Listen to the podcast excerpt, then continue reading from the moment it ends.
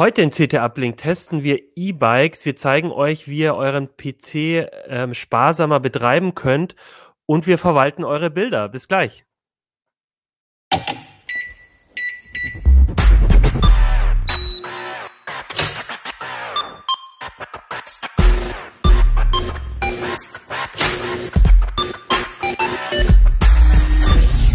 CT Uplink.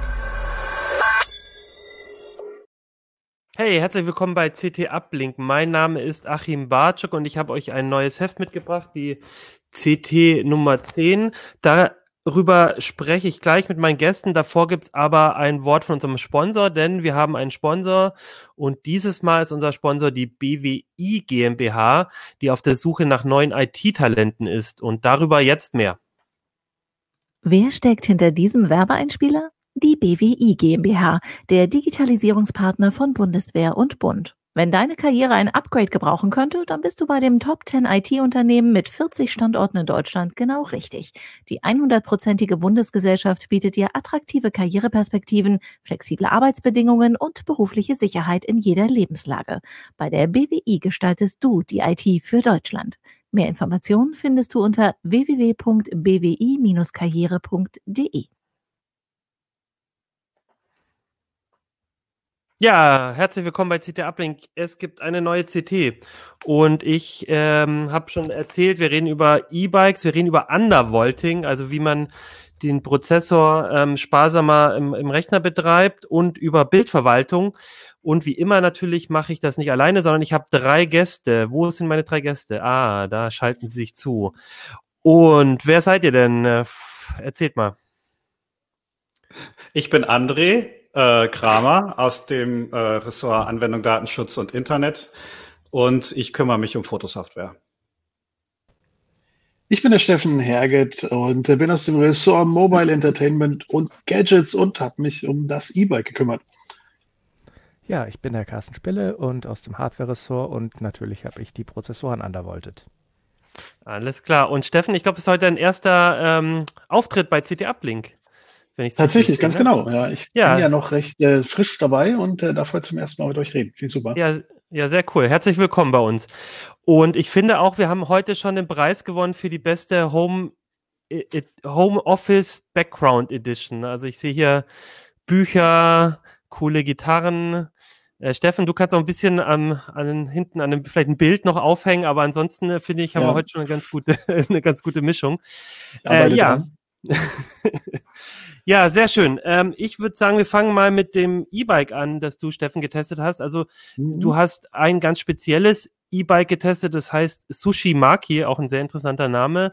Genau. Und ich würde aber sagen, wir reden generell mal ein bisschen über E-Bikes, weil es, glaube ich, ein ganz mhm. interessantes mhm. Thema ist. Aber vielleicht erzählst du uns ein bisschen was zu diesem speziellen E-Bike. Ich versuche das auch parallel ähm, hier mal zu zeigen. Du hast es, glaube ich, nicht in deiner Wohnung heute.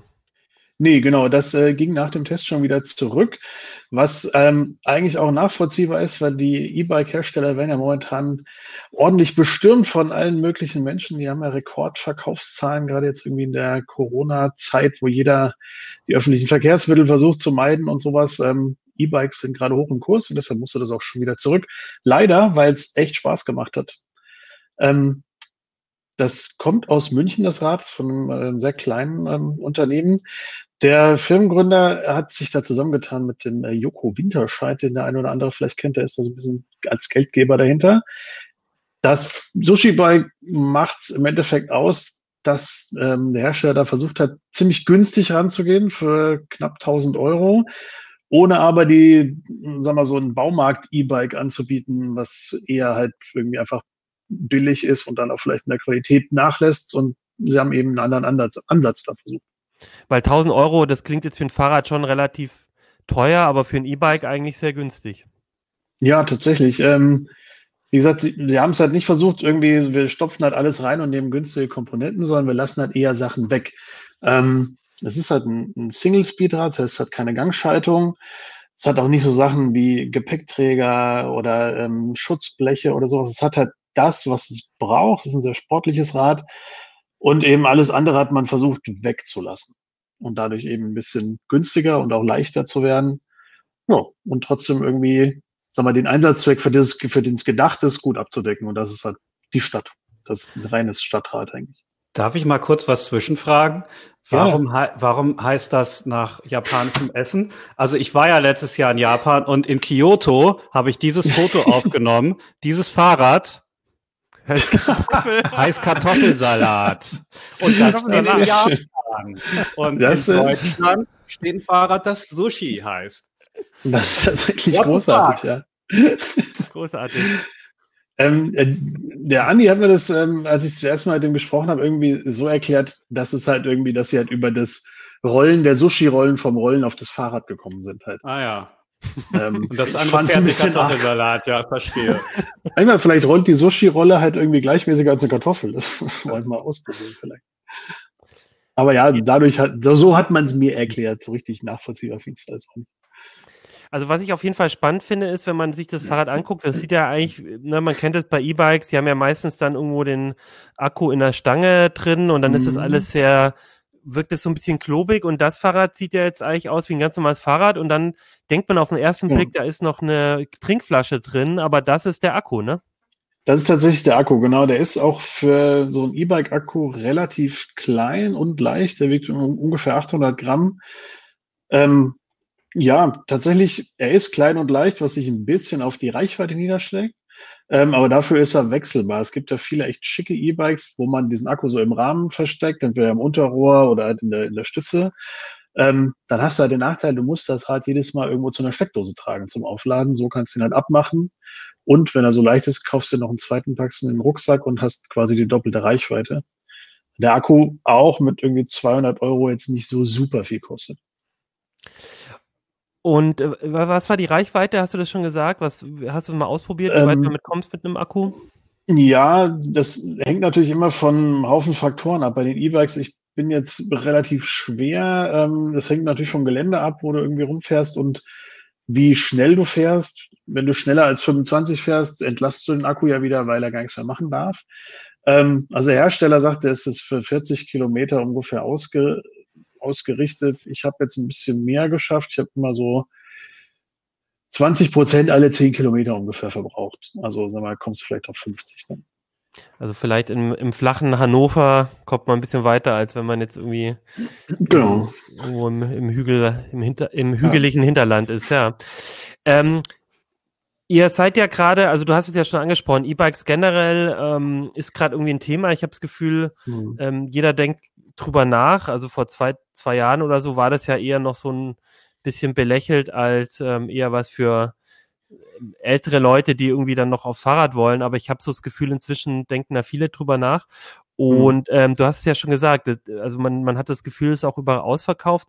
Ähm, ihr habt jetzt in letzter Zeit auch ähm, äh, du und auch Stefan Portek, dein Kollege, ähm, ein paar getestet. Ich habe auch gesehen, mhm. hier zum Beispiel hatten wir vor kurzem diesen, dieses Fun Move, das kennen, glaube ich, ja. auch sehr viele.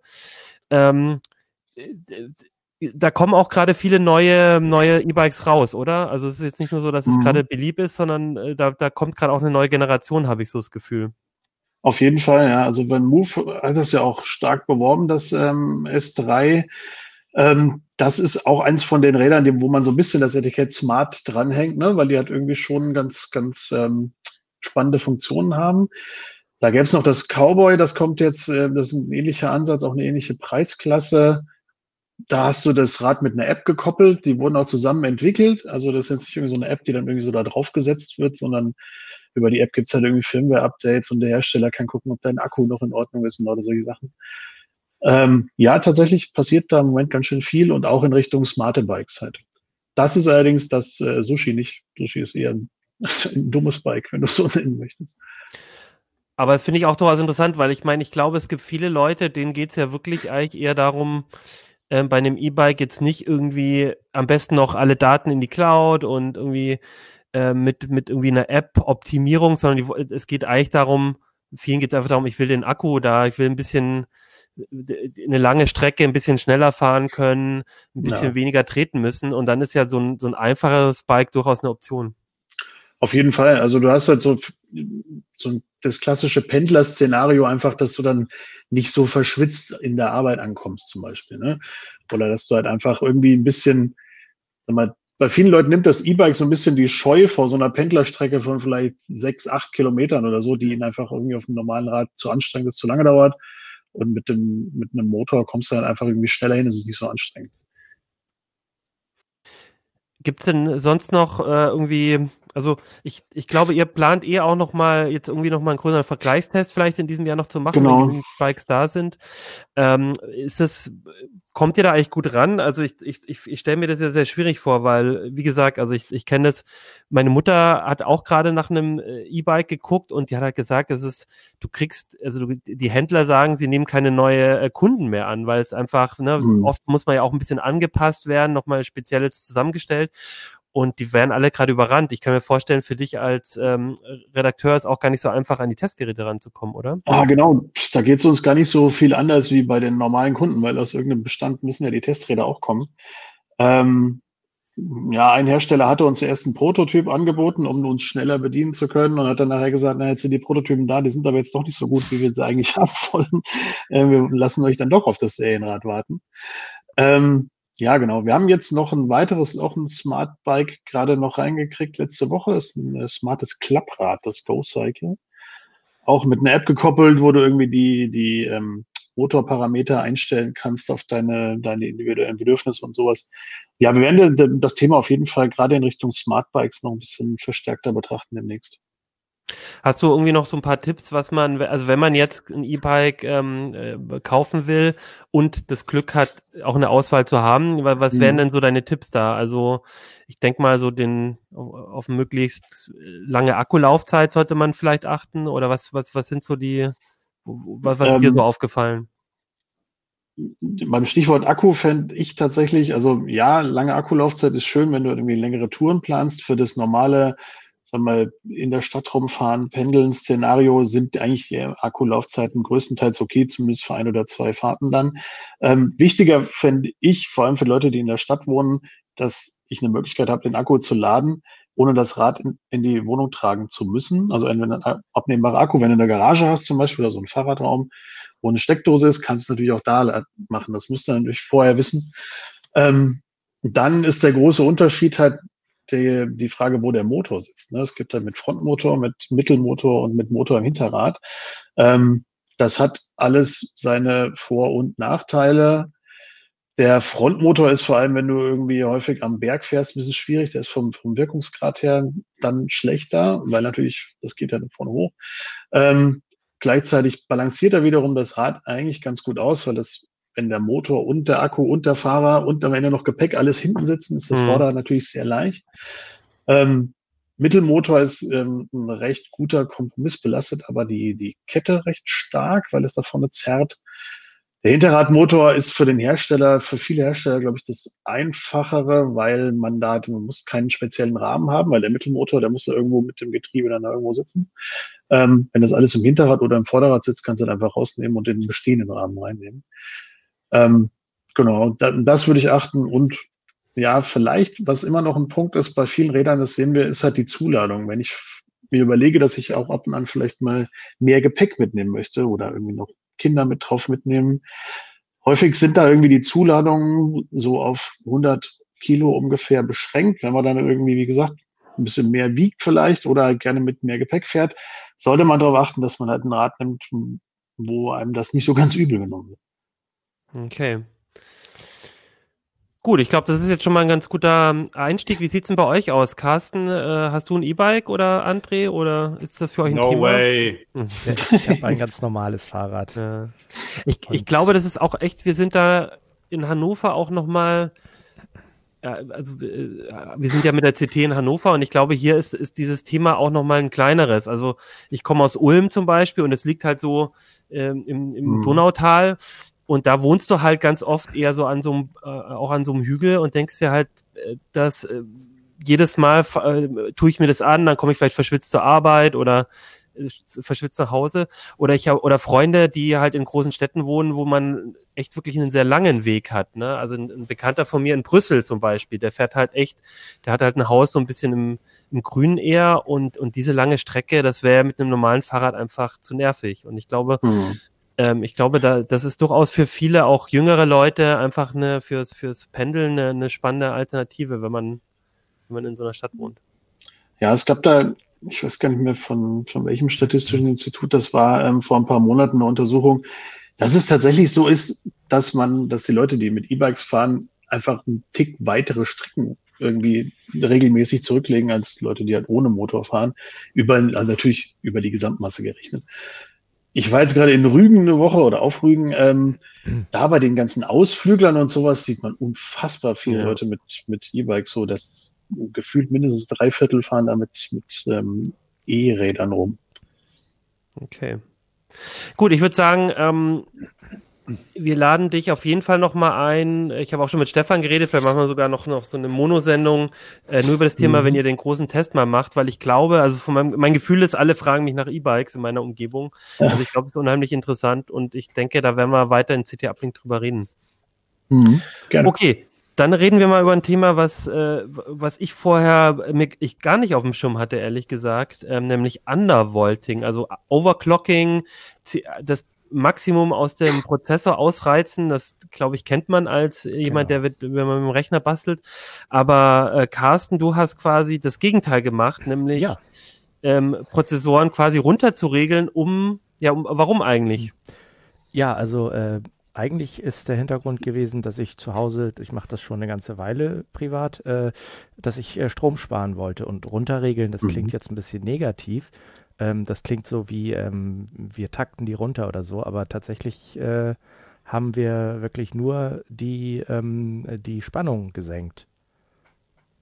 Mhm. Okay, also du, du, du, du die Spannung vom Prozessor wird gesenkt mhm. und was passiert dann? Ich meine, genau der braucht doch eine, ja, erzähl. Ja, die, der bekommt natürlich äh, eine, eine gewisse Spannung, die der Hersteller so vorsieht. Aber da ist immer noch, äh, genauso wie beim Overclocking, da ist ja äh, Marge im Takt. Also man sagt, man kauft jetzt einen Prozessor mit, weiß ich nicht, 3 Gigahertz und schafft dann mit Overclocking vielleicht 3,3 oder 3,6 Gigahertz oder irgend sowas. Das heißt, der Hersteller hat immer noch so ein bisschen Reserve eingeplant. Und genauso ist das bei der Versorgungsspannung. Da kriegt der Prozessor vielleicht 1,1 oder 1,2 Volt. Und in Wirklichkeit kommt er aber, wenn man ein bisschen Glück hat, auch mit äh, 0,1 Volt weniger aus. Und der, der Sinn der ganzen Sache, klar, das klingt jetzt alles nach äh, relativ wenig, 0,1 Volt, aber die Spannung geht quadratisch in die Leistungsaufnahme mit rein. Und gerade im Sommer, wenn es natürlich heiß wird in der Bude, dann möchte man nicht, dass der Rechner noch zusätzlich äh, die, die, die Wohnung oder das Arbeitszimmer mit aufheizt, gerade wenn man unterm Dach wohnt oder so. Okay, und ähm, ist das aber nicht etwas, was auch, also ich stelle mir vor, da betreibt man ja dann quasi seinen Rechner anders, als der Hersteller das eigentlich vorsieht. Ja. Ist das nicht auch ein bisschen riskant? Also kann er, kann mir da, also abrauchen wahrscheinlich nicht, aber kann die, kann da irgendwas kaputt gehen? Ähm, ich sag mal so, es ist natürlich genauso ein Betrieb außerhalb der Spezifikation wie Overclocking. Also wenn der Hersteller das irgendwie nachvollziehen kann, wenn man jetzt einen komplett PC einschickt, der irgendwie defekt ist und die Spannung ist noch manuell abgesenkt, dann kann er natürlich sich auf die Hinterfüße stellen und sagen, der ist jetzt nicht innerhalb der Spezifikation gelaufen, ich verweigere die Garantie. De facto ist es allerdings so, ähm, wenn die Spannung sinkt, werden die Komponenten deutlich weniger belastet. Also eigentlich würde ich es... sagen, Probleme äh, treten wahrscheinlich eher, äh, eher auf, wenn er zu viel Strom kriegt, oder? Also genau. weil zu wenig das, ist, geht er im Zweifel eher aus. Genau, das ist so ein bisschen die, die Trial-and-Error-Phase am Anfang. Das, gut, dass du das ansprichst. Ähm, wenn man die Spannung absenkt, das macht man meistens äh, übers BIOS, weil es da am einfachsten geht, ähm, hat man am Anfang natürlich nicht gleich den optimalen Punkt erwischt und manchmal hat man dann auch Abstürze. Also da muss man schon mal, weiß ich nicht, ein, zwei Stündchen oder einen halben Tag einkalkulieren, um wirklich den optimalen Betriebspunkt zu finden. Das heißt, du, man probiert erstmal ein bisschen mehr aus, dann stürzt der Rechner vielleicht mal ab, dann, mhm. das will man natürlich nicht im Alltag, dann geht nee, man wieder genau. ein bisschen höher und findet dann so den Punkt, wo, wo es alles stabil läuft und man Richtig. aber trotzdem ein bisschen im Idealfall äh, Strom spart. Wie, wie, wie, wie ist denn da so der Range? Also du hast ja wahrscheinlich das mit ein paar Prozessoren mal mhm. ausprobiert. Mhm. Also ist das was, wo du am Ende sagst, naja, ist zwar jetzt mal ganz nettes ausprobiert haben, aber eigentlich ist, ist, der, ist der Bereich so klein, dass, dass sich das nicht lohnt? Oder hast du da wirklich auch ähm, Bereiche gehabt, wo du sagst, also da kon kam, konnte man schon was sparen? Ähm, sparen kann man hauptsächlich, wenn man, wenn der Prozessor oder der PC unter Volllast läuft. Also wenn der Dauer, wenn man jetzt sehr viel Videos rendert oder oder oder 3D-Rendering mit Blender oder sowas betreibt, da kann man tatsächlich äh, Leistung sparen. Das sind natürlich keine großen Beträge. Im Jahr kommt man da vielleicht irgendwie auf 5 oder 10 Euro. Das Geld sparen ist da auch nicht, äh, nicht der Hauptzweck der Sache, sondern einfach, dass der Rechner leiser läuft und, und äh, auch weniger heiß wird. Und es gibt dann auch noch natürlich äh, bei modernen Ryzen-Prozessoren, die äh, ab der Ryzen 2000-Reihe, die haben äh, das, was man einen opportunistischen Boost nennt.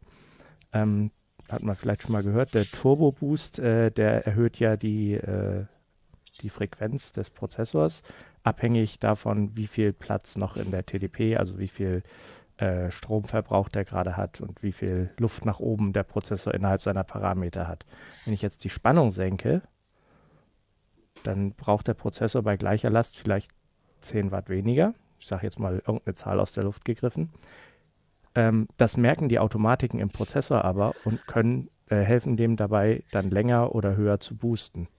Also kann man theoretisch, äh, wenn der Prozessor häufig am, am Power Limit läuft, kann man den Rechner damit sogar noch beschleunigen.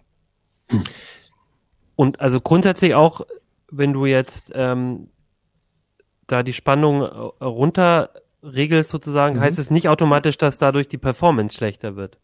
Nein, also, genau. Ne, das, das, ist wichtig, genau. Es geht nicht, also das ist, weil dann wäre es ja auch ein bisschen witzlos, ja. ne? Dann also wer wirklich sagen will, ich weiß nicht, ich wohne jetzt in meiner Dachgeschosswohnung und im Sommer, jetzt ist es diesen Sommer noch nicht so knackerheiß gewesen, aber letztes Jahr war es ja sehr lange sehr heiß äh, und ich will da tagsüber im Homeoffice jetzt nicht meine Bude aufheizen. Für den kann das natürlich auch eine Option sein, zusätzlich noch den Takt zu senken. Dann kann man mit der Spannung mhm. noch deutlich weiter runter. Aber wir hatten jetzt wirklich das Ziel, äh, ohne Leistungsverlust die Spannung zu senken. Und da sind wir meistens so auf 0,1 Volt weniger gekommen. Mhm. Und du hast schon gesagt, dass ähm, in der Regel machst du das im BIOS, ja, dass du genau. da die und da gibt's hat kann man das an jedem Rechner machen, kann man das mit jeder CPU machen und geht man einfach ins BIOS und findet dann die entsprechenden Einstellungen oder muss ich mir da noch irgendwas mm. installieren oder wie läuft das ab? Also installieren, nein. Du kannst das im äh, BIOS eigentlich machen, wenn das BIOS es unterstützt. Das tun leider nicht alle. Gerade wenn man zum Beispiel einen Business-PC hat oder so, irgendeinen Firmenrechner, da sind solche Einstellungen häufiger mal gar nicht freigegeben. Da hat man dann im BIOS keine Chance. Wenn man einen Do-it-yourself-PC von der Stange oder ein, ein, ein Gaming-PC oder sowas hat, da sind solche Einstellungen meistens äh, verfügbar. Also da kann man dann im BIOS wirklich sehr schnell in die, in die äh, Overclock. Das läuft auch unter Overclocking, auch wenn wir gar nicht übertakten in Wirklichkeit, aber da sind halt auch die ganzen Spannungseinstellungen meistens zusammengefasst mit. Und da findet man dann die Einstellung wie Core oder ähm, Core Voltage, je nachdem. Das heißt immer ein klein wenig anders, aber gemeint okay, ist immer dasselbe. Und dann muss ich und, für mich selber vielleicht mal auf der Webseite vom Hersteller oder einfach mal im BIOS gucken, ob genau. es das überhaupt gibt und dann weiß ich, ob ich das tun kann. Einfach mal kurz nachgucken und ja. Ähm, bei AMD gibt es noch die Möglichkeit, die haben das sogenannte Ryzen Master Tool ähm, mit modernen AMD-Rechnern. Das kann man einfach auch unter Windows installieren und äh, da kann man auch die Spannung senken. Oder man gibt einfach einen anderen TDP-Punkt vor. Das ist dann TDP heißt Thermal. Design Power. genau. Ähm, die haben die Prozessoren äh, haben eine bestimmte äh, bestimmte Anzahl an Watt, die sie aufnehmen dürfen, für die das Kühlsystem auch äh, ausgelegt sein muss. Und das nennt man TDP Thermal Design Power. Und äh, die kann man als einfache Annäherung, wenn man sich da mal so, wenn man das mal so ausprobieren will, die kann man auch direkt in, in so einem Tool auch äh, verstellen. Also zum Beispiel von 95 auf 65 Watt. Da geht dann allerdings auch unter Volllast ein bisschen Leistung verloren. Äh, Michael hat hier, unser Videoproducer, der kann mir immer ja kleine Nachrichten schicken und der hat gesagt, ähm, dass das auch bei Grafikkarten sowas ähm, ja, äh, möglich ist. Genau. Also da, darum ging es in dem Artikel, glaube ich, nicht, aber ähm, weil für viele, für viele ist ja der äh, beim Spielerechner, gerade wenn du sagst unter Volllast, mhm. ist natürlich auch die Grafikkarte, die besonders ja, viel doch, äh, zieht. Ja, das haben wir im, im, im Artikel auch ausprobiert und so. gehen da auch drauf ein, ja, keine Sorge. Sind alle, äh, alle quasi mit abgedeckt. Ähm, bei modernen Grafikkarten, das kann man über ein entweder ein Zusatztool bei einer GeForce, Das ist der MSI Afterburner, der funktioniert auch für äh, Karten anderer Hersteller. Oder über den Radeon-Treiber kann man die Spannung auch absenken. Und äh, bei denen ist es tatsächlich so, die treiben dieses Spiel mit dem Boost und, den, und, und äh, der zusätzlich nötigen Spannung oft noch auf die Spitze. Wenn man da zum Beispiel dann auf äh, 10 Sekunden 100 Megahertz mehr Boost verzichtet, kann man über längere Zeit einen deutlich, äh, deutlich äh, höheren durchgehaltenen Takt äh, erzielen. Okay, also kann sogar vielleicht mehr aus einer Grafikkarte rausholen, obwohl ja, das ja. irgendwie erstmal ähm, äh, äh, komisch klingt. Genau, Michael sagt auch, äh, schreibt mir hier auch, weil ähm, oft gerade in kleinen Gehäusen wird es auch sehr heiß und so und gerade da kann genau. das kann das Sinn machen, wenn man sich, sich ne, gerade mhm. wenn man einen Spielerechner hat, ähm, sich selber zusammenstellt, dann ist es manchmal so. Oder ich habe jetzt ich habe eine neue Grafikkarte von einem Jahr oder so gekauft die, und die werden ja immer größer auch. Ne? Man, kann, man, man hat vielleicht das Gehäuse. Ja, das ähm, Gefühl hat man manchmal, das stimmt. Ja. dann hat man irgendwie und, und merkt schon, das verbraucht auch viel Platz im Gehäuse und dann mhm. wird es auch alles schnell heiß und, und auch laut, ne? Dann das ist passt, ja. kommt ja dann alles zusammen, ne? Wenn das, wenn die genau, dann, das geht alles Hand in Hand. Und, und dann macht es dann. Okay, also das heißt, es lohnt sich auf jeden Fall einen Blick drauf zu gucken und nicht bloß, ja, weil man jetzt, definitiv. also auch wenn ihr da draußen sagt, pff, äh, fünf oder zehn Euro im Jahr, das ist mir doch völlig wurscht. Das stimmt, aber es gibt, mhm. es geht halt auch oder vor allem darum, ähm, vielleicht sogar ein Rechner, ähm, also eine, eine, die Sp äh, Lastspitzen oder die, die, die Leistung länger aufrechtzuerhalten. Es geht darum, genau. ähm, dass das Gerät vielleicht leiser ist und gerade im Sommer, dass, dass das Ding nicht so heiß wird. Hm, ja, ich merke das hier auch im Homeoffice. Es ist ein relativ kleiner Raum. Und wenn da tagsüber der Rechner, wir testen hier ja auch manchmal was, ähm, wenn da tagsüber der Rechner die ganze Zeit läuft, mhm. da ist äh, ganz schöne Hitze hier, obwohl der Sommer bis jetzt noch nicht so zugeschlagen hat. Und wenn das draußen erstmal 38 Grad hat, dann bin ich hier um jedes Watt froh, was der Rechner weniger hier noch reinpumpt. Okay. Also dann würde ich sagen, das war jetzt schon mal ein ganz guter Eindruck, ähm, um, um glaube ich, um, um mal zu verstehen, wie das funktioniert. Und ich glaube, also kann jeder mal ausprobieren, im, im BIOS zu gucken, was für Einstellungen es gibt. Und wenn man ein bisschen mehr Infos braucht, wie gesagt, ihr habt da, glaube ich, vier Seiten oder fünf Seiten im Heft mal mhm. Praxis zusammengeschrieben, welche Erfahrungen ihr gemacht habt. Äh, da kann man auch nochmal genau. nachgucken. Genau. Und sonst ist es aber durchaus ein, ein Tipp für alle, gerade wenn die bisschen leistungsfähigen Rechner, glaube ich, haben. Genau. Macht das Sinn. Je ja. leistungsfähiger der Rechner, desto mehr lässt sich da mhm. auch einsparen. Gut, ja, sehr schön, danke. Carsten, mal ein interessantes ja. Thema, an das man vielleicht nicht so denkt. André, du hallo. hast, hallo, ich grüße dich. Nein, äh, du hast Bildverwaltung getestet und zwar kostenlose für die CT. Und ich habe ähm, das finde ich spannend, weil irgendwie finde ich, betrifft ja auch jeden. Und ich denke aber, wir können heute nicht nur über die kostenlosen mal sprechen, sondern allgemein über das Thema, weil ähm, ich glaube, jeder hat dieses Problem. Also ich habe gerade eben noch mal geguckt, ich habe auf meinem Rechner ungefähr 68.000 Bilder. Gottes und, Willen. Ja, naja, das sammelt sich so und äh, und ich, ich, ich, also ich benutze Lightroom, um die zu, also eher so ein äh, kostenpflichtiges, teures Programm, das zu machen, auch schon sehr lange und bin habe die Hälfte davon immerhin auch eine ne Bewertung. Das heißt, ich habe zumindest einmal drauf geguckt beim Verwalten und so. Aber es ist einfach so ein Riesenthema, wie kriege ich meine Bilder gut organisiert. Äh, und ich weiß nicht, wie ist denn bei euch, äh, Carsten, Steffen, wie, wie, wie sieht's da bei euch auf der Festplatte aus? Oder macht ihr noch Analogfotografie alles? Oh, schlimm sieht's da aus. Also echt irgendwie ein ziemlicher Wildwuchs. Das meiste hängt bei mir mittlerweile in der Cloud, irgendwie bei, bei äh, Microsoft oder bei Google. Ähm, aber ich habe auch noch so einen großen Altbestand, der will auch sortiert werden. Deshalb bin ich mhm. tatsächlich mal gespannt, ob ich da was Gutes kriege. Ich habe meine Fotos tatsächlich manuell sortiert noch. Aber auf dem Rechner, also digital, auf dem Rechner, manuell. Ja. Auch Einfach die Ordner. Analogfotos sind mittlerweile auch in äh, ein Digitalformat gewandert. Und da gibt es dann Ordner, die sind chronologisch sortiert und mit Themen beschriftet. Und ja, das der Rest ich auch. ist dann manuelle Suche. Und das machst du alles auch händisch. Da hast du keine Software bisher, die das, die bisher dir da unter die Arme nee, Deswegen bin ich da ganz gespannt, was der André aus. Okay, also du siehst schon, André, du hast ja schon mal äh, drei Leute, die gerne erfahren würden, welche Tipps du ihnen hast. Also du hast Bildverwaltung. Wie machst du denn das? Ha, danke. Der Profi. Ähm, also ich mache Ich mache das auch mit Lightroom. Allerdings bin ich nicht mehr ganz so, ähm, also ich suche irgendwie nach anderen Möglichkeiten, weil ähm, gerade Lightroom Classic ist, finde ich, äh, nicht mehr so ganz geeignet für, äh, für aktuelle hochauflösende Fotos. Dafür ist es einfach zu lahm. Und Lightroom CC ist halt irgendwie auch so ein äh, Cloud-Dienst, den man abonnieren muss. Vor allen Dingen muss man halt den Webspeicher ähm, abonnieren und das geht dann halt auch irgendwann ins Geld, wenn es mehr wird. Ähm, ja, das Ding ist, ich bin jetzt allerdings, also ich möchte mal sagen, ambitionierter Hobbyfotograf, weil ich verdiene ja kein Geld damit, aber ähm, ich habe schon eine fette Kamera und ähm, habe natürlich auch die ganze Software und ähm, viele Leute haben halt keinen Bock dafür Geld auszugeben. Und das merke ich an den Leseranfragen, die ich so bekomme, die sich äh, zu einem sehr großen Teil ähm, das dreht sich immer um irgendwelche kruden Workflows mit kostenloser Software. Und deswegen dachte ich mir, ich äh, gucke mir das jetzt einfach mal alles an.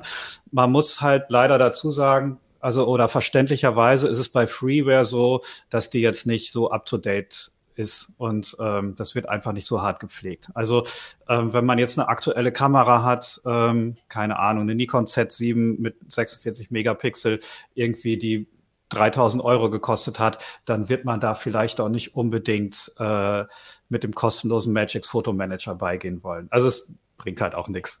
Ähm, aber wenn ich jetzt halt einfach einen Haufen JPEGs auf der Festplatte habe, dann möchte ich vielleicht nicht ähm, Lightroom abonnieren, dann habe ich da auch gar keinen Bedarf für, wenn ich halt keine RAW-Entwicklung mache. Und das sind, das ist eben so ähm, also in diesem aktuellen Fall, in diesem aktuellen Artikel war das so die Zielgruppe, was habe ich, wenn ich viele, viele JPEGs habe, wie kriege ich die irgendwie, ähm, wie kriege ich die gut verwaltet? Und das sind halt teilweise, also das ist so die Software, die hatten wir früher irgendwie so auf CDs und DVDs irgendwie als Beilage und damals mhm. war das regelmäßig ein Thema und seitdem eigentlich gar nicht mehr. Und das ist eigentlich schade, weil so diese klassischen äh, ich nenne die gerne so Betrachter Plus, also XNView oder Faststone Image Viewer, die haben halt wahnsinnig umfangreiche äh, Stapelverarbeitung, auch ähm, Metadaten, Management. Ähm, again, das ist Freeware, also deswegen darf man jetzt so zum Beispiel Gesichtserkennung mit künstlicher Intelligenz und besonders komfortables Geotagging da nicht erwarten. Aber dafür gibt es zum Beispiel Google Fotos auch ein kostenloser Dienst. Da muss man halt damit leben, dass man die Bilder vorher halt in die Cloud packen muss. Ähm, haben wir gerade schon gehört. Einer von euch hat gesagt, er hat die Fotos eh alle in der Cloud. Also ich natürlich nicht, bei weitem nicht alle. Aber wenn ich eine Reise tue und 1000 Bilder mache, dann lade ich halt danach irgendwie die 200 besten äh, in so ein Google Cloud Album. Und ähm, das ist erstaunlich, was Google Fotos mittlerweile alles kann. Also gut, jetzt vergaloppiere ich mich schon so ein bisschen, komme einfach so ein bisschen ins Plaudern. Ja, ist doch ähm, gut. Ich habe ja früher auch äh, Google Picasa hieß das, ne? Genau. Wir haben eine Zeit lang benutzt. Das ging auch, glaube ich, offline, aber das, ich, das wird, glaube ich, nicht mehr weitergepflegt. Das wird ne? seit 2016 oder schon seit 2014 nicht mehr weiterentwickelt, steht auch im Artikel.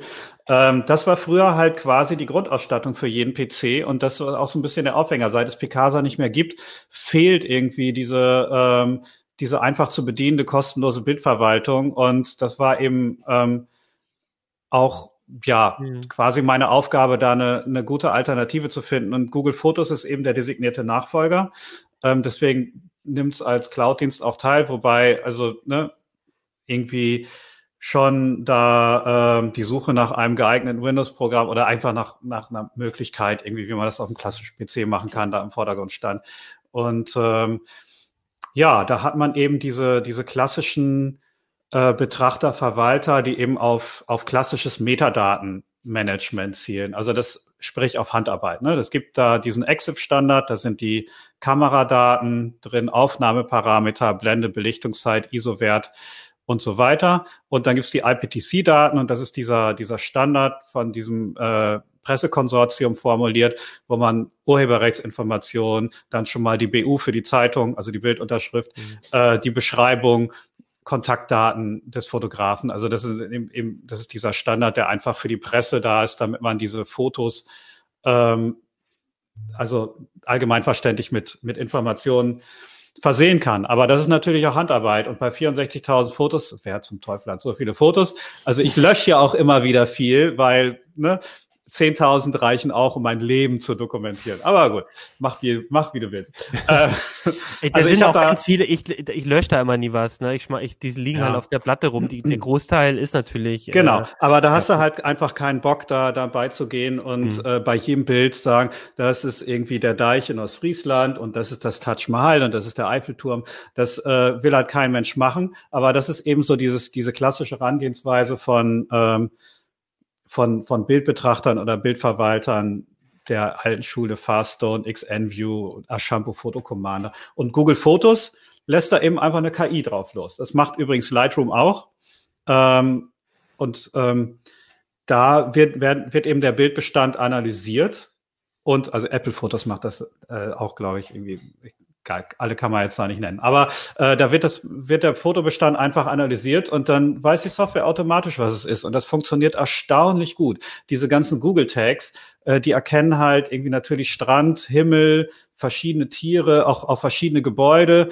Okay, also bei mir ist in der Kategorie Segelboot dann die Freiheitsstatue gelandet. Das fand ich ganz witzig, weil die hat ja dann auch so ein Gewand, ne? Und das sieht wohl aus wie ein Segel. Aber ähm, abgesehen von solchen Ausreißern funktioniert das echt wunderbar und zeigt, dass man heutzutage, ähm, das kriege ich wie ein alter Mann, aber dass man mittlerweile nicht mehr solche, solche Stichwörter und Tags und Kategorien manuell vergeben muss, sondern die Software, die merkt das schon selber, ob das ein Urlaubsbild ist oder äh, ein Studioporträt.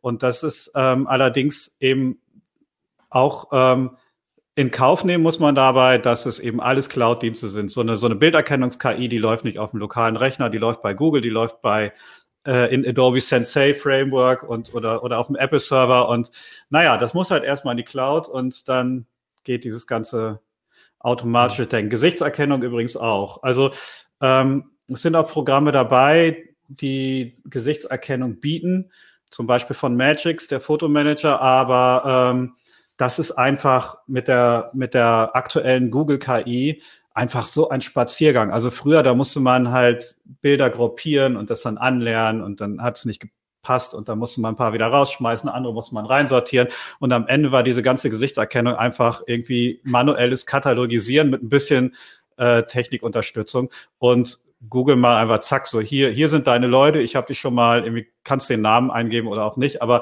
also man klickt einfach auf ein Bild und dann ähm, dann hat man eben alle Fotos von dieser Person. Das ist ähm, okay, ähm, schon faszinierend, allerdings eben auch problematisch, möchte ich nochmal ja. dazu sagen. Ne? Also, also im Prinzip werden andere Leute da äh, von mir bei Google getaggt und ich habe die nicht gefragt, muss ich ehrlich sagen. Also, also ja, also das heißt, wenn wir jetzt auf Carstens, wir gehen jetzt mal auf Carstens Rechner, weil der hat ja gesagt, er hat einfach einen Rechner mit ganz vielen Ordnern und will jetzt so ein bisschen mehr Ordnung reinbringen, dann steht er eigentlich vor der Entscheidung, kann man ja halt sagen, äh, also wenn er sagt, er will kein Geld für eine Profi-Software ausgeben, muss vielleicht auch wirklich nicht sein, dann kann er sich überlegen, ich schmeiß diese Bilder alle zu Google, Google Fotos, dann kommen die in die Cloud, dann werden die von Google getaggt, aber dann hat er eigentlich danach kaum, kaum noch Arbeit für die Verwaltung, in Anführungsstrichen, weil da werden Bilder automatisiert. Nee, ich stopp dich da jetzt mal. Das ist eine Illusion. Okay. Das okay. ist eine Illusion. Du hast keinen Ordner mit 10.000 Fotos und dann lässt du da eine Software drüber laufen und dann ist automatisch Ordnung und du weißt Bescheid.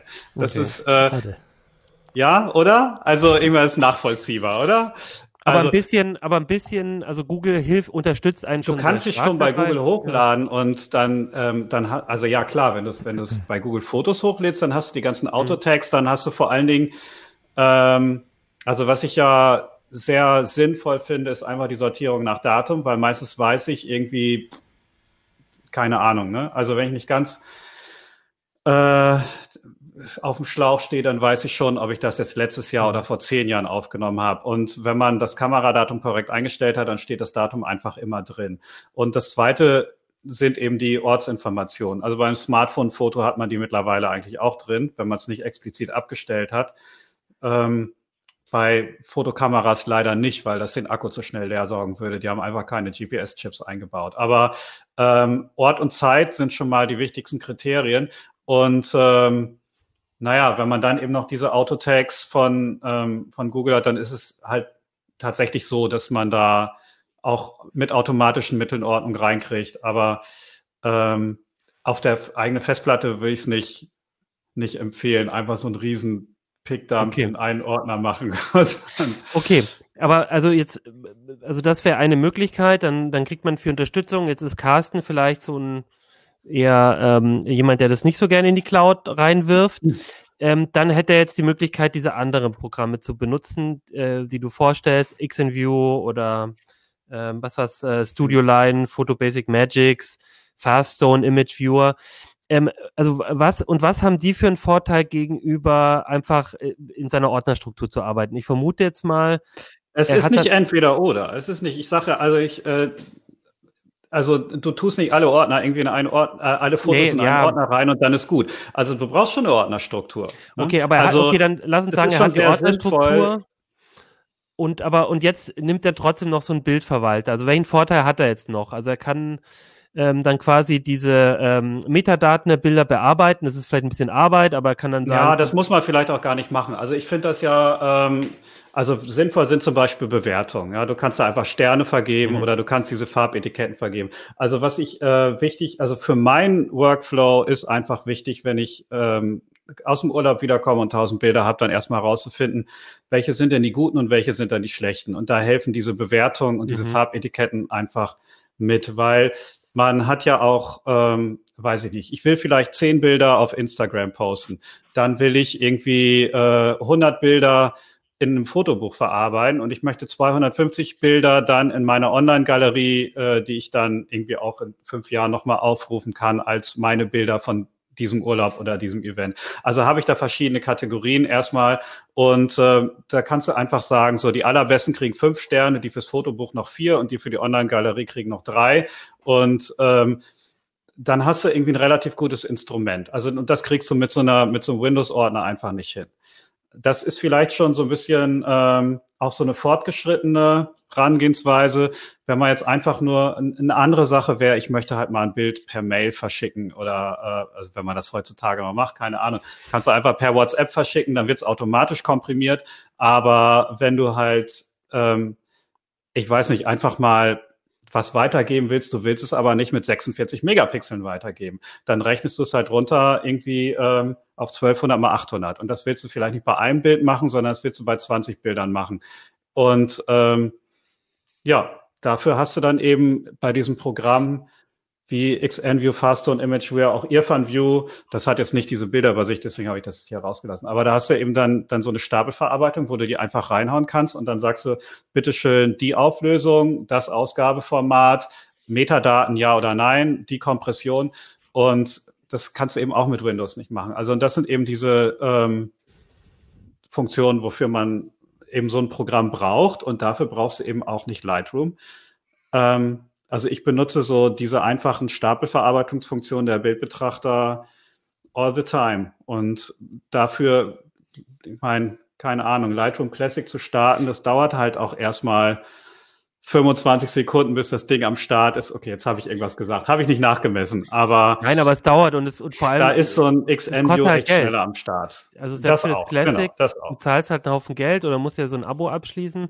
Und das brauchst du ja vielleicht nicht für jede Fotosammlung. Aber äh, also das beste Beispiel, wie du sagst, ne, irgendwie, ich habe irgendwie ich komme aus dem Urlaub zurück und den mache ich ja nicht alleine, sondern vielleicht ähm, war ich da mit Bekannten und Freunden und denen möchte ich jetzt die Fotos geben. Welche gebe ich denen? Gebe ich denen wirklich die, wie du sagst, tausend Fotos, die ich halt gemacht habe, sondern nee, ich suche einfach eine Auswahl. Aber die Auswahl, da will ich nicht fünf Ordner wieder anlegen, wo ich sage, beste, also so kenne ich das. Manche Leute machen das so. Hm. Beste jetzt Fotos. Hängt da, jetzt hängt da. Ähm, ja, also ich rede dann einfach jetzt mal weiter an dieser Stelle, bis er wieder da ist.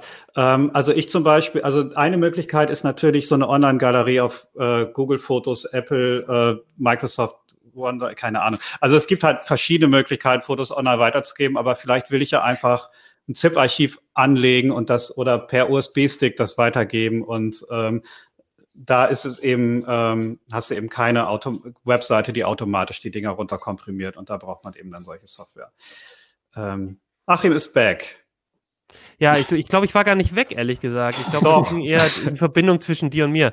Also mal gucken, Echt? wir werden es ja okay. sehen, wie die, was die Zuschauer gesehen haben. Ja, aber ist doch gut. Die ja, anderen genau. haben sich aber noch bewegt. Das warst ja, nur das, du. Da ist zwischen, oh, wobei wir am nächsten zusammen wohnen, ne? Eigentlich ist die, die Strecke zwischen uns beiden am kürzesten. Genau, wir können uns fast sehen. Ja.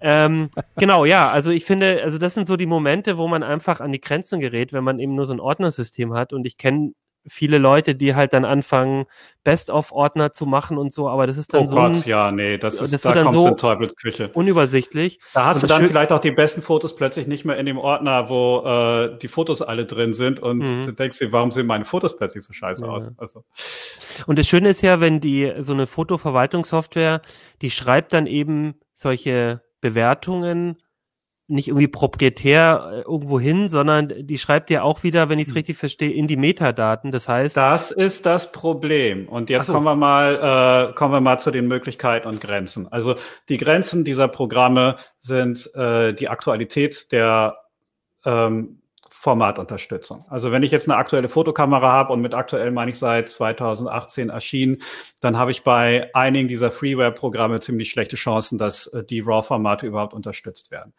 Ähm, ist vielleicht auch verständlich, vielleicht sagen sich die Hersteller auch, wenn du dir vor zwei Jahren eine Kamera für 2000 Euro gekauft hast, dann musst du vielleicht nicht Freeware einsetzen. Ähm, und das andere ist eben die Metadatenunterstützung, äh, die, genau, die Metadatenunterstützung. Unterstützung. Und da gibt es eben von diesen EXIF und IPTC-Standards verschiedene Formate. Es gibt einen, der ist noch aus den 90ern. Dann gibt es einen äh, XML-Standard von Adobe, der ist von 2002. Der, der heißt XMP. Und das gibt es eben sowohl intern als auch extern. Also immer im Foto drin, da sind dann eben die Kameraparameter und extern als Begleitdatei mit der Endung XMP, die dann eben diese ganzen IPTC-Daten oder Entwicklungsparameter, die von, von mir hinzugefügt wurden, ähm, enthält. Und wenn ein Programm, wie es bei vielen kostenlosen der Fall ist, diese XMP-Begleitdateien nicht unterstützt, liest dieses Programm nur die internen EXIF-Daten aus und dann habe ich halt quasi die Hälfte meiner Metadaten gar nicht da, obwohl das Programm halt Metadaten anzeigt und ich denke, jetzt ist alles in Ordnung. Und da ist eben genau die Grenze erreicht. Und äh, wer halt irgendwie professionelle Metadatenunterstützung und aktuelle RAW-Formate haben will, der muss eben dann doch Lightroom nehmen oder Capture One oder, um die auch noch mal zu nennen, äh, es gibt noch diese Programme On One Photo RAW und ähm, das DxO Photo Lab zusammen mit der Nick Collection, die von DxO jetzt gekauft wurde, nachdem es eine Weile bei Google war und früher eben beim Hersteller Nick. Äh, und die bieten eben dann allesamt diese vollständige Metadatenunterstützung inklusive Bewertung, Farbetiketten, XMP-Begleitdateien, äh, aktuelle RAW-Formate. Ähm, da muss man dann eben doch Geld für bezahlen und die letzten beiden, die ich genannt habe, schaue ich mir dann im nächsten Heft an und vielleicht reden wir nochmal drüber. Okay. Aber also im Prinzip, wenn ich jetzt weiß, ich, ich, ich möchte so zu einer Unterstützung und kostenlosen Bildverwalter, dann kann ich da meine Bewertungen in der Regel kann ich solche Sachen einstellen, muss aber höllisch aufpassen, weil nicht automatisch Mhm. gesagt ist, so habe ich mir das jetzt gerade vorgestellt, ähm, dass ich die Bewertung dann quasi mitnehmen kann auch. Naja, du kannst genau, du kannst die Bewertungsfunktion schon nutzen, die wird dann aber in der internen Datenbank gespeichert. Ja, okay. Oder man muss eben viel rumprobieren, da gibt's dann immer noch sehr weit verzweigte Einstellungen. Da kann man dann äh, nochmal ja, versuchen, diese Bewertung da mit auf den Weg zu geben, aber ähm, das ist eben, funktioniert halt nicht so easy out of the box und im Zweifel halt eben gar nicht. Also da, es gibt eben irrsinnig viele Kombinationen von Programmen, die theoretisch zusammenarbeiten können. Und da muss man eben mit seinem persönlichen Workflow rumprobieren und more often than not funktioniert es am Ende einfach nicht. Gab es denn eine Software, die diesen Teil besonders gut hingekriegt hat mit diesen Metadaten oder das ist tatsächlich XNView. Das, äh, das, da geht die Metadatenunterstützung am weitesten.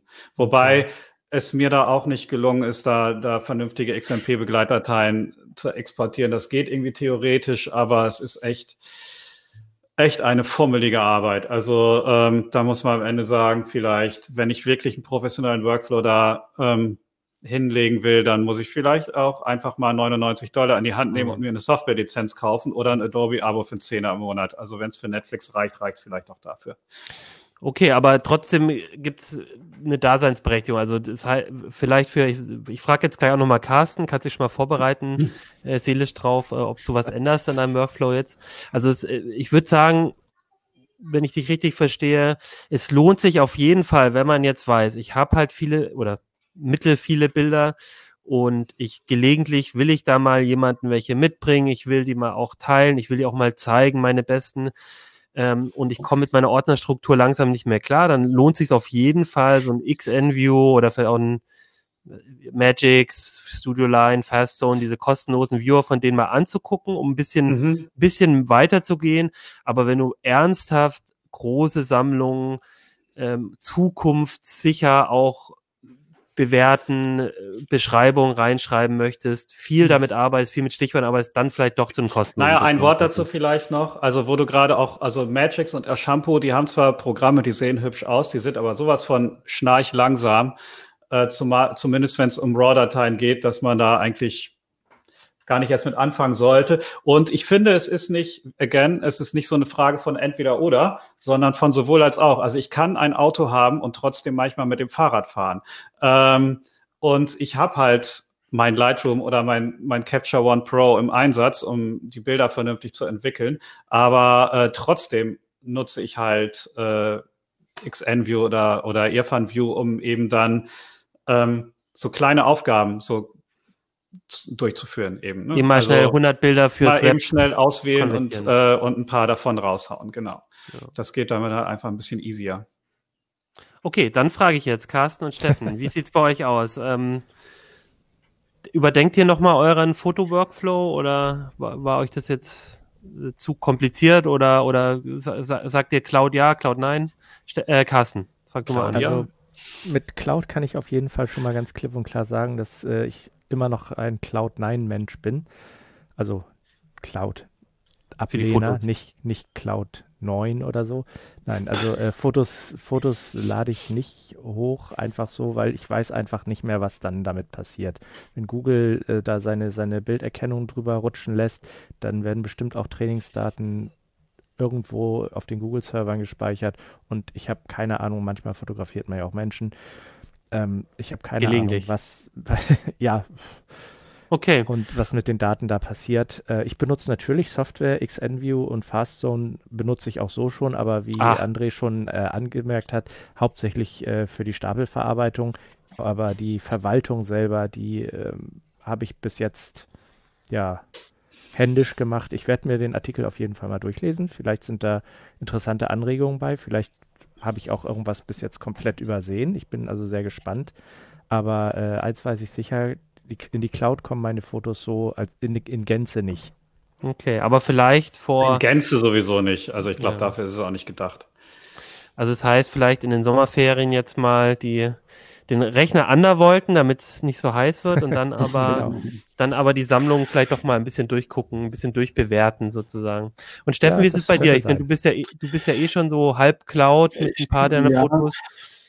Das liegt auch so ein bisschen dran, dass ich seit die Smartphone-Kameras so gut geworden sind, kaum noch mit meiner Spiegelreflex fotografiere. Und seitdem ist irgendwie diese, diese im Windows Explorer liegende Wüste an Dateien irgendwie, die ist nicht weiter gewachsen und die, die halt auf dem Handy sind, die bleiben da auch oder halt, wie gesagt, werden dann irgendwie bei, bei OneDrive oder bei Google gesichert. Bei Google so ein bisschen stört ist mit, mit dem Speicherplatz, ne, dass irgendwie für, für volle Auflösung du im Endeffekt irgendwann bezahlen musst, weil der Platz nicht mehr reicht. Ähm, ja, ich, ich fürchte, ich muss den Artikel auch mal lesen. Also, um den Workflow zu ändern, bräuchte ich erstmal einen richtigen. Ja. Ich glaube auch, André, was ich gerade gemerkt habe, als wir drüber gesprochen haben, ähm, genau, du, der Anlass war jetzt der Test der kostenlosen Programm, aber ähm, ich und ich habe auch im Kopf, du hattest erst vor kurzem ja Lightroom so ein bisschen auch, vor allem mhm. die beiden Versionen Lightroom Classic mit dem mit der mit dem wie heißt es, Creative Cloud äh, Version mal verglichen. Ich glaube aber trotzdem, ja, also dieses super Thema, spannend auch, ja, finde ich. Ja, auf jeden Fall. Das beschäftigt, glaube ich, auch jeden, der mit Lightroom arbeitet, wie man das jetzt irgendwie gut unter einen Hut kriegt.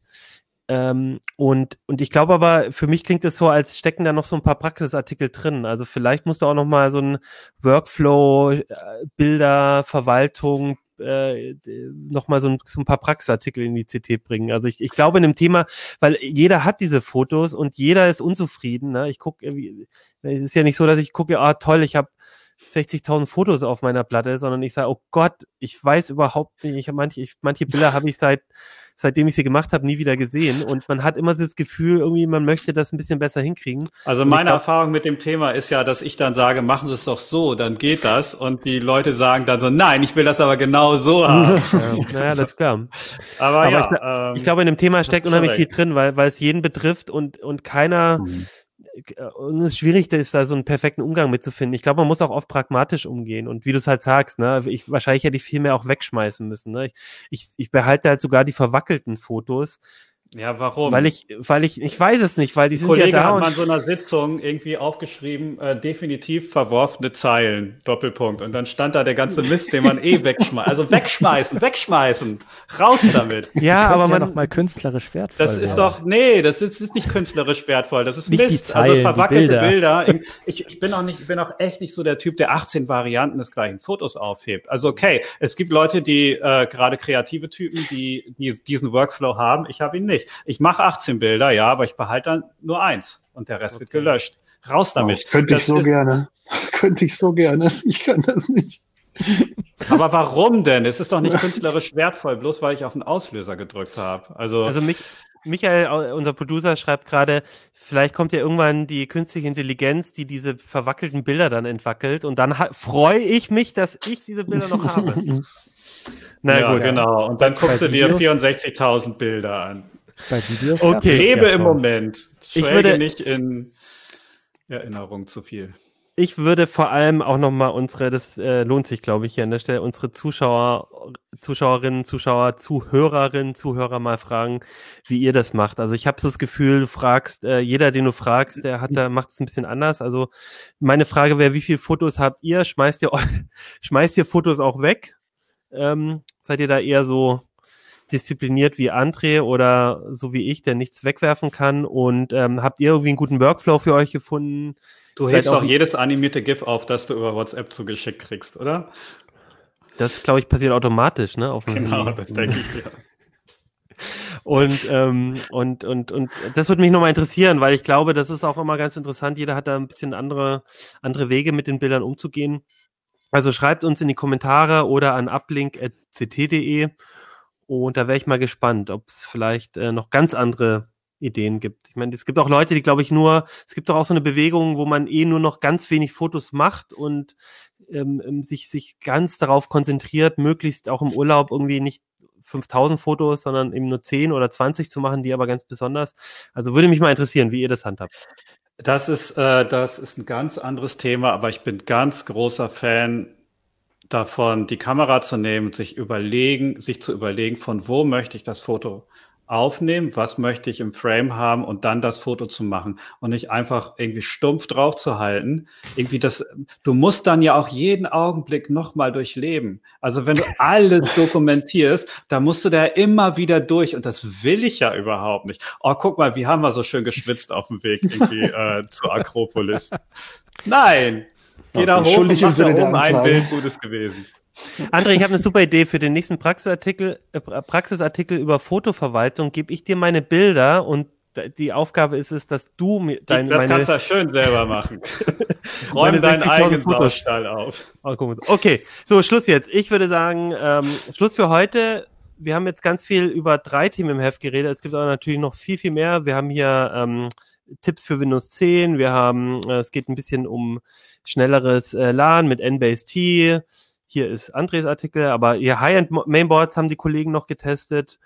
Ähm, also ganz viel noch zu finden, wenn ihr mal in die CT reingucken wollt. Und wir sprechen natürlich auch äh, nächste Woche wieder in CT Uplink über Themen aus CT und über unsere Themen. Und ich würde sagen, bis dahin verwaltet, managt eure Fotos. Ich will nächste Woche muss das alles sortiert sein. Bis dann, ciao.